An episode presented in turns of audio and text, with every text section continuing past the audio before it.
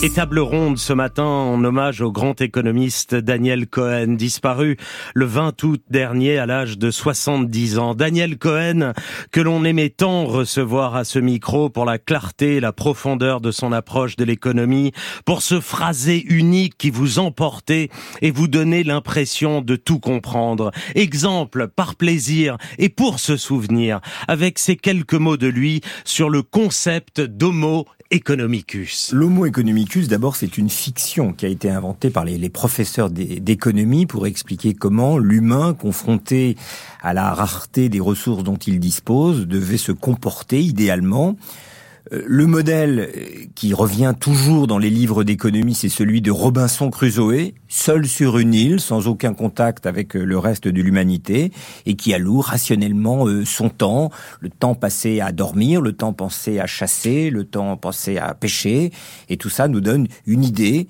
de ce que Pierre Bourdieu appellera un monstre anthropologique qui n'est habité que par le calcul rationnel de ses plaisirs et de ses peines. Alors les économistes ont longtemps accepté cette fiction comme un modèle pédagogique, mais ils ont été un peu débordés ces dernières années par la réalité. Et on découvre que cet homme habité par une raison qui guide ses choix est en réalité constamment déchiré entre plusieurs identités, des identités plurielles, et que cet arbitrage, évidemment, il ne peut pas le réaliser tout seul. La voix de Daniel Cohen. Albin Michel publie une brève histoire de l'économie, texte posthume de Daniel Cohen, dans lequel on retrouve avec émotion la rigueur intellectuelle, la curiosité, le sens des rapprochements qui faisaient de chacun de ses livres un bonheur de lecture. Et un autre ouvrage, Daniel Cohen, l'économiste qui voulait changer le monde, qui regroupe des contribution de ceux qui furent ses proches, ses, élèves, pardon, ou ses amis. Les droits de ce livre seront reversés à la fondation de l'école normale supérieure. Nous sommes en studio ce matin avec trois de ses élèves. Esther Duflo, économiste, lauréate du prix Nobel d'économie en 2019 et présidente de l'école d'économie de Paris. Julia Cagé, professeure d'économie à Sciences Po Paris, spécialiste de l'économie des médias, du vote, co-auteur d'une histoire du conflit politique aux éditions du Seuil et Gabriel Zuckman, enfin, économiste, directeur de l'Observatoire européen de la fiscalité, professeur à l'école d'économie de Paris et à l'école normale supérieure. Bonjour à tous les trois. Bonjour. Et merci d'être euh, à ce micro. On va évidemment parler de l'économiste que fut Daniel Cohen, mais quelques mots d'abord sur l'homme. À lire les textes que vous avez écrits, on sent la dette à l'égard d'un grand professeur, mais quelque chose de plus aussi. Vous disiez à l'Obs, Esther Duflo, sans Daniel Cohen, je ne serais pas ce que je suis. Je lui dois ma vie telle qu'elle est aujourd'hui. C'est aussi simple que cela. Quel mot quel mot fort. Bah, c'est juste, euh, c'est vrai. Tout simplement, euh, comme je l'explique dans, dans cette, euh, dans ce texte, euh, à l'Obs, qui est repris d'ailleurs dans le livre d'hommage, c'est au moins deux fois, puisque c'est une rencontre fortuite dans la cour de, l'école normale le, le, jour des admissions qui m'a convaincu, alors que j'étais pas du tout partie pour ça, de faire plus, de faire de l'économie. Euh, puis une deuxième rencontre tout aussi fortuite dans l'aéroport de Moscou qui m'a convaincu de revenir à l'économie alors que je m'en étais euh, joyeusement séparée euh, précédemment. Mais je pense pas que ce soit une histoire unique. Mmh. Oui, Julia Cagé, vous parlez de lui également comme d'un gentleman à l'image de Roger Federer, le tennisman qui le fascinait tant. Vous évoquez aussi le chanteur Leonard Cohen qui ciselait les mots comme lui. ce sont des expressions qui reviennent souvent pour le décrire, une forme d'élégance personnel et intellectuel bah oui, c'était c'était un grand homme à, à, tous les sens du, du, du terme. C'était quelqu'un qui arrivait à, à, mettre en valeur tous les gens qui l'entouraient. Euh, ça, c'est vraiment extrêmement euh, frappant. Euh, c'était aussi quelqu'un d'extrêmement respectueux en fait pour pour tout le monde et particulièrement pour les femmes. Il faut dire que l'économie est quand même une discipline qui reste très fortement masculine. Et si on prend les anciens élèves de, de, de, Daniel, en fait, il y a un nombre étonnant de femmes pour cette discipline. Esther, on pourrait citer Pascaline Dupas à Stanford, on pourrait citer Maya Bakash, on pourrait en citer beaucoup parce qu'en en fait, il arrivait à valoriser Chacun, il arrivait à valoriser euh, chacune. Euh, et là où vous avez un certain nombre de, de, de, de chercheurs, notamment mmh. dans le domaine académique, qui vont voilà fermer, on va dire, l'univers mental euh, des gens qu'ils forment, Daniel, c'était le contraire. C'est-à-dire qu'il nous ouvrait grand les portes, il nous ouvrait grand les, les fenêtres. C'était une espèce de catapulte, en fait, qui voulait catapulter le plus loin possible ou le plus haut possible les gens en qui il faisait confiance. et ça, en fait, de, de ce point de vue-là, il, il, était vraiment unique en son genre. Gabriel Zuckman, quel souvenir en gardez-vous, vous qui avez été aussi son élève? Oui, un souvenir très ému. Hein. Il a joué un rôle essentiel dans mon choix de devenir économiste, mais surtout, surtout plus dans la façon euh, euh, d'exercer le métier d'économiste, euh, parce que il nous a appris euh, à ne pas l'exercer principalement ou uniquement à base de modèles, euh, mais à sortir du canon de la discipline, euh, à s'engager avec des livres, euh, à euh, essayer de pas se laisser euh, engoncer dans des techniques, dans des méthodes, mais aussi à participer au débat public avec des formes d'engagement mmh. diverses et variées. Et, euh, et bon ça, ça, ça, ça nous a beaucoup, je pense, tous euh, influencés dans notre, dans notre pratique au quotidien de, de l'économie. Vous étiez euh, Esther Duflo et Julia Cagé des littéraires, hein, c'est bien cela. Euh, à, à, la base, rien ne vous prédisposait à devenir économiste. C'est lui qui vous y a euh, euh, engagé et qui vous a convaincu de le devenir, Esther Duflo. Oui, moi je me dessinais à l'histoire depuis l'âge de 8 ans. Oui. Donc finalement. Et, et quel, quel mot il a trouvé alors pour vous faire bifurquer? euh, donc euh, non, il est, il était habile. Donc euh, son intention n'était pas de me faire bifurquer, ou peut-être son intention était de me faire bifurquer, je sais pas. Mais les mots c'était, c'est très bien, vous faire de l'histoire, c'est formidable, c'est formidable. Mais il faut aussi faire de l'économie, vous verrez, c'est un complément parfait. Oui. Et comme on venait quand même l'une et l'autre d'une d'une d'une prépa où il y avait encore suffisamment de maths pour survivre en économie, mmh. il m'a dit avec raison d'ailleurs que le niveau de maths n'était pas du tout un problème et que tout irait bien, mais il fallait faire de l'histoire parce que c'était un complément avec. Euh, c'était, mmh. il fallait faire de l'économie comme complément à l'histoire. Et quand vous lui dites, Julia Cagé, je m'ennuie en lettres, il vous répond quoi? Oui, voilà, moi j'étais inscrite en, en, lettres et en philosophie euh, pendant mes premiers mois à l'école normale supérieure, et c'est vrai que j'étais pas très épanouie intellectuellement. Euh, et je suis allée le voir parce qu'en fait, je, je l'ai entendu au Collège de France à, à l'époque où il, euh, il enseignait ce qui allait devenir ces trois leçons sur la société euh, post-industrielle. Et donc voilà, j'ai frappé à son bureau, enfin j'ai pris rendez-vous. Je lui ai dit, je m'ennuie terriblement, et littéralement, il m'a rien répondu. Il a pris son téléphone qu'il a décroché. Euh, il m'a inscrite en licence d'économie. Et il a raccroché, m'a dit bah, bah, vous commencez demain en licence d'économie et, et, vous verrez bien. Euh, et à partir de là, il m'a plus jamais euh, abandonné. Donc il avait aussi quand même cette force de euh, de décision. Et la question des maths. Bon, bah, j'ai, du coup, j'ai mangé beaucoup de maths après parce que j'avais quand même un peu de retard. Euh, mais c'était pas ça pour lui l'important. En fait, c'est ça qui m'a toujours frappé, c'est-à-dire que à chaque fois en économie, on se confrontait quand même à la réalité de l'enseignement de, de l'économie en, en, licence, en master. Donc moi, je suis retournée voir Daniel ensuite euh, en master. Ça a été mon directeur de mémoire parce que je m'ennuyais à nouveau beaucoup. Euh, je pensais que j'allais euh, penser des sciences sociales, le chômage, la croissance, toutes les grandes questions. Puis quand même, essentiellement, je faisais beaucoup de mathématiques, de microéconomie, d'économétrie, etc. Et à ce moment-là, je suis allée voir Daniel et je me souviens très bien, il m'a dit bon bah pas de problème, on va on va continuer, mais en même temps on va faire des choses plus intéressantes. Euh, et il m'a pris en stage pendant euh, un an euh, à l'OCDE pour travailler sur les questions d'aide au développement. Mmh. Voilà, il avait toujours des, des, solutions, il avait toujours aussi une manière d'élargir notre horizon intellectuel et surtout il laissait jamais tomber ses élèves. Alors quand on en vient à Daniel Cohen, l'économiste, et qu'on ouvre l'un de ses livres, on voit des citations de Proust, des références à des séries télé, on voit passer une usine de parapluies, une poupée Barbie Barbie. Euh, moi qui ne suis pas euh, économiste du tout, je me dis ça ne ressemble pas à de l'économie. C'était quoi l'économie selon Daniel Cohen? Quelle définition en avait-il? Qui veut répondre? Gabriel Zuckman bah, il voulait sortir du effectivement du modèle de l'homo economicus qui est au, au centre des, des manuels d'économie et en quelque sorte en prendre le, le contre-pied et aussi prendre le contre-pied. Vous connaissez cette fameuse citation de, de Margaret Thatcher There is no such thing as society. La société n'existe pas.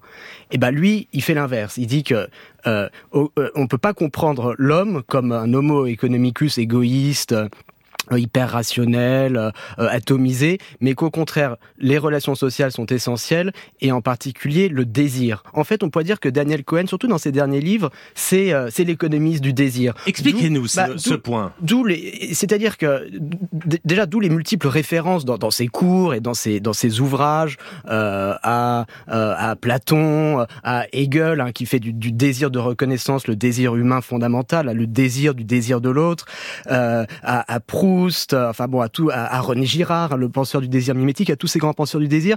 Pourquoi? Bah Parce que ce que Daniel Cohen nous explique dans ses, dans ses derniers livres, c'est que euh, peut-être la, la, loi fondamentale qui caractérise les sociétés post-industrielles, c'est le paradoxe d'Easterlin. Le paradoxe d'Easterlin, qu'est-ce que c'est du nom de l'économiste américain Richard Easterlin, qu'il a mis en évidence en 1974 C'est que euh, à mesure que euh, le, le, produit intérieur brut par habitant augmente, le revenu augmente, mmh. le bonheur individuel n'augmente pas, ou en tout cas pas en proportion. Alors si vous regardez à un moment donné dans le temps, c'est vrai que les gens plus riches sont, sont plus heureux. Mais si vous suivez les gens au cours du temps, hein, sur 20 ans, 30 Comme ans, il l'a fait comme il l'a fait, eh ben euh, c'est beaucoup moins le cas que cette augmentation euh, de la richesse se traduit par une augmentation du bonheur, ce que Daniel Cohen bah, relie au caractère inextinguible du désir, du, du désir mimétique, du désir de reconnaissance en particulier. Et il écrit sur le bonheur, pourquoi dans ce dernier livre le bonheur semble-t-il plus dur à atteindre aujourd'hui qu'hier, malgré dans les pays développés une richesse matérielle beaucoup plus élevée? Une réponse vient immédiatement à l'esprit, les humains ne peuvent pas être heureux car ils s'habituent à tout, les progrès réalisés, quels qu'ils soient, deviennent vite ordinaires. Esther Duflo, on est à la,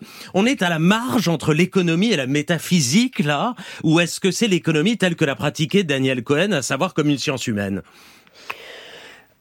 Oui, c'est une partie de c'est une partie de l'économie comme science humaine parce que c'est justement la partie euh, euh, disons, philosophique, mais après, euh, euh, son acceptation de sciences humaines était plus large que ça, parce qu'après, on fait entrer la sociologie, les données qu'il aimait collecter lui-même via des grandes enquêtes d'opinion il, auxquelles il participait.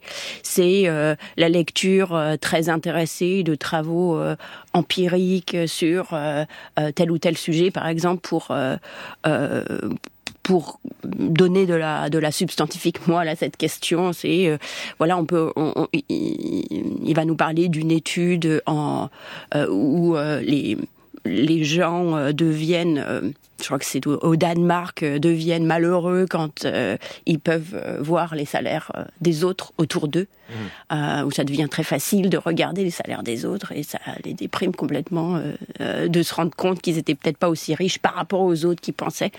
Donc on avait cet aller-retour permanent, c'est-à-dire on n'a pas juste on cite Hegel et donc de l'autorité nous vient, mais c'est cette idée que Julia disait qui prenait le mieux dans chacun c'est aussi vrai, euh, c'était aussi vrai en, en, en termes de posture intellectuelle, c'est-à-dire il va prendre une idée quelque part, mais après il va la marier avec un fait ou un ensemble de faits, ou inversement, il va prendre un fait, une mhm. étude très spécifique que, disons, l'un d'entre nous ou, ou quelqu'un d'autre aurait pu réaliser, un fait empirique, et il va se demander où est-ce que ça rentre euh, dans, dans la galaxie de, de ma pensée. Quand on prend la, la définition de la croissance, euh, la croissance économique et la religion du monde moderne, elle est l'élixir qui apaise les conflits, la promesse du progrès indéfini.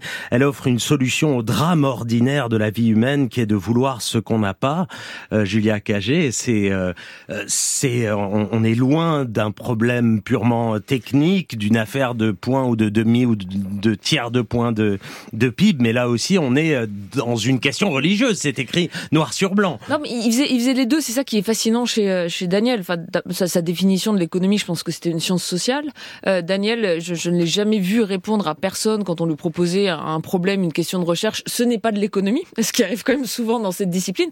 Pour lui, euh, tout euh, pouvait relever finalement d'une question intéressante. Donc la question était jamais de savoir si c'était de l'économie ou pas de l'économie. C'était un lecteur euh, insensé. Je veux dire, il était affamé. Il lisait tout. Il lisait l'anthropologie, il lisait l'histoire, il lisait la sociologie, il lisait les travaux états-unis anglo-saxon, français, il lisait tout ce qui était produit. Et en fait, ça lui donnait des idées. Il pensait très très vite, Daniel. D'ailleurs, dès qu'on le voyait, on sortait de, de un quart d'heure ou une demi-heure avec Daniel, on se sentait tout de suite plus intelligent, mmh. avec beaucoup plus de réponses et beaucoup plus de questions. Donc il avait ça. Et en même temps, c'est ça que moi je trouve absolument fascinant chez, chez, chez, ce personnage. C'est-à-dire c'est à la fois le, le, chercheur en sciences sociales, lettré, cultivé, qui pose des, des, questions qui partent dans, dans, dans, dans, tous les sens et qui ouvrent notre horizon.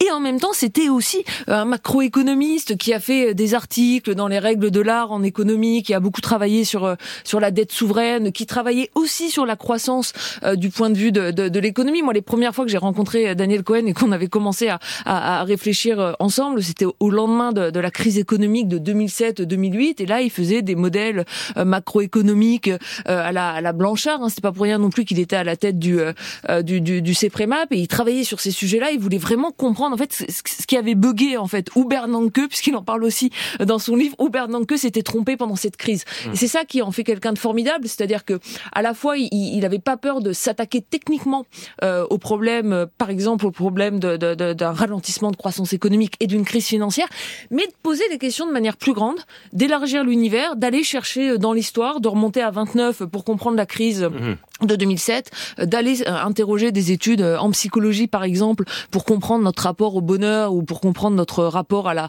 à la croissance ou de citer des anthropologues, de citer il aimait beaucoup Jared Diamond, de citer Collapse là pour essayer de comprendre la chute des empires.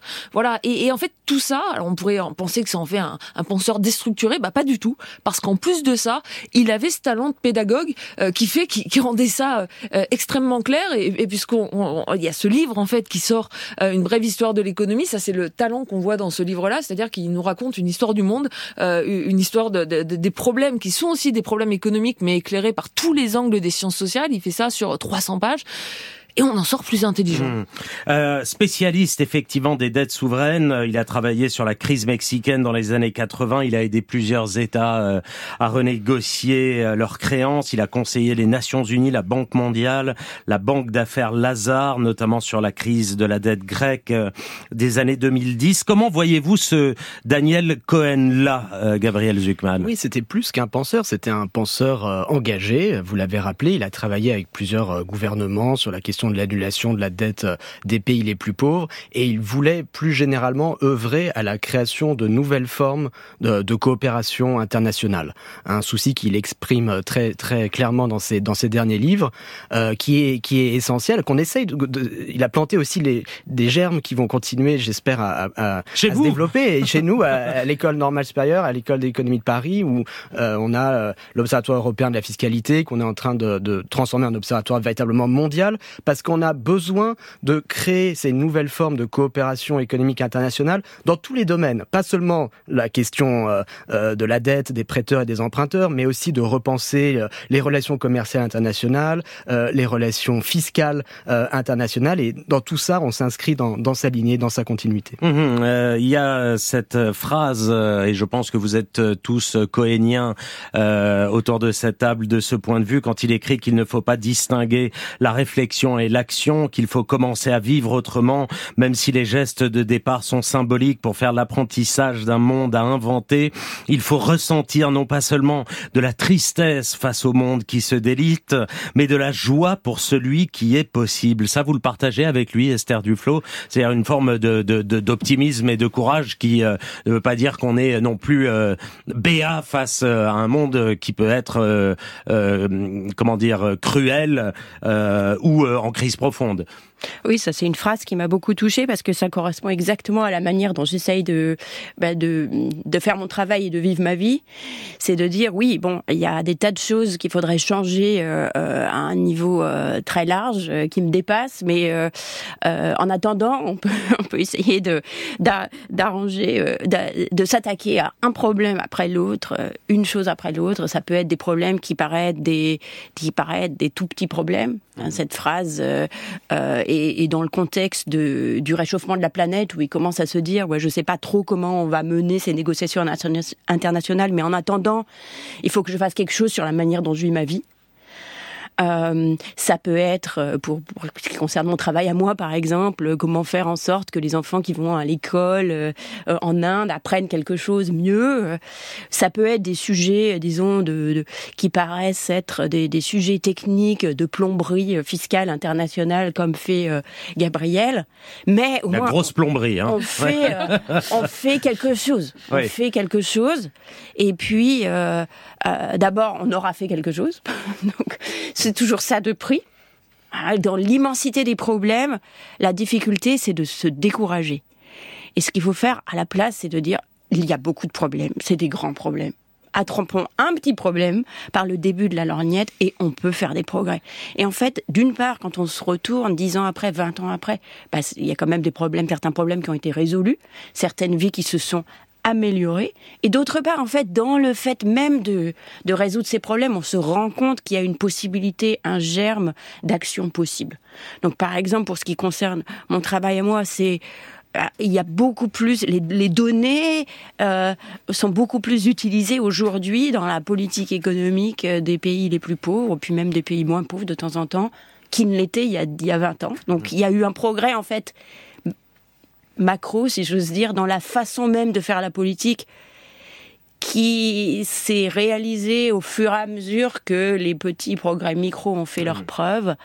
Et euh, de la même manière, on prend, on essaye de faire avancer un sujet et puis un autre sujet. Mmh. Et puis un autre sujet. Euh, pour lui et pour vous, lui qui euh, a soutenu Martine Aubry, François Hollande, Benoît Hamon, qui avait des engagements politiques, euh, pour lui comme pour vous, l'économie c'est politique, Julia Cagé? Oui, les sciences sociales en général sont, sont complètement sont complètement politiques et c'est c'était intéressant de, de, voir à quel point euh, Daniel a assumé tout au long de sa carrière, tout au long de sa vie, son, son engagement politique.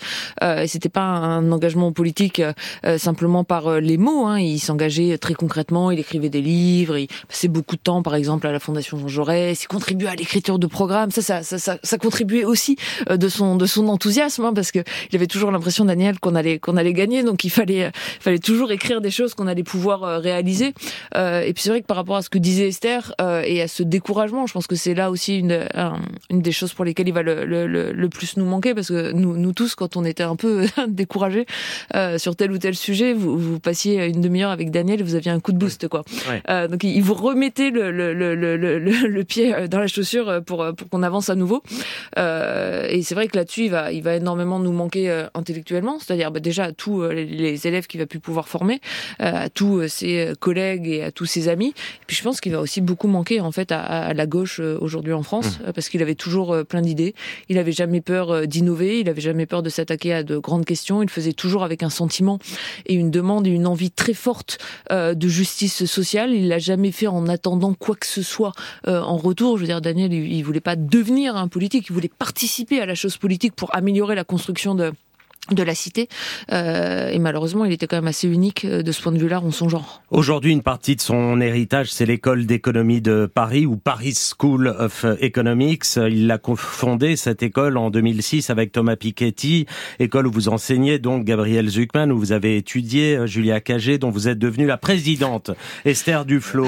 Avec euh, l'école d'économie de Paris, l'ambition de Daniel Cohen était de créer une école capable de rivaliser avec les grandes universités en anglo-saxonne à l'échelle mondiale. Paris tenu Oui, Paris tenu. Vous pouvez, sourire, hein, si le pari est tenu.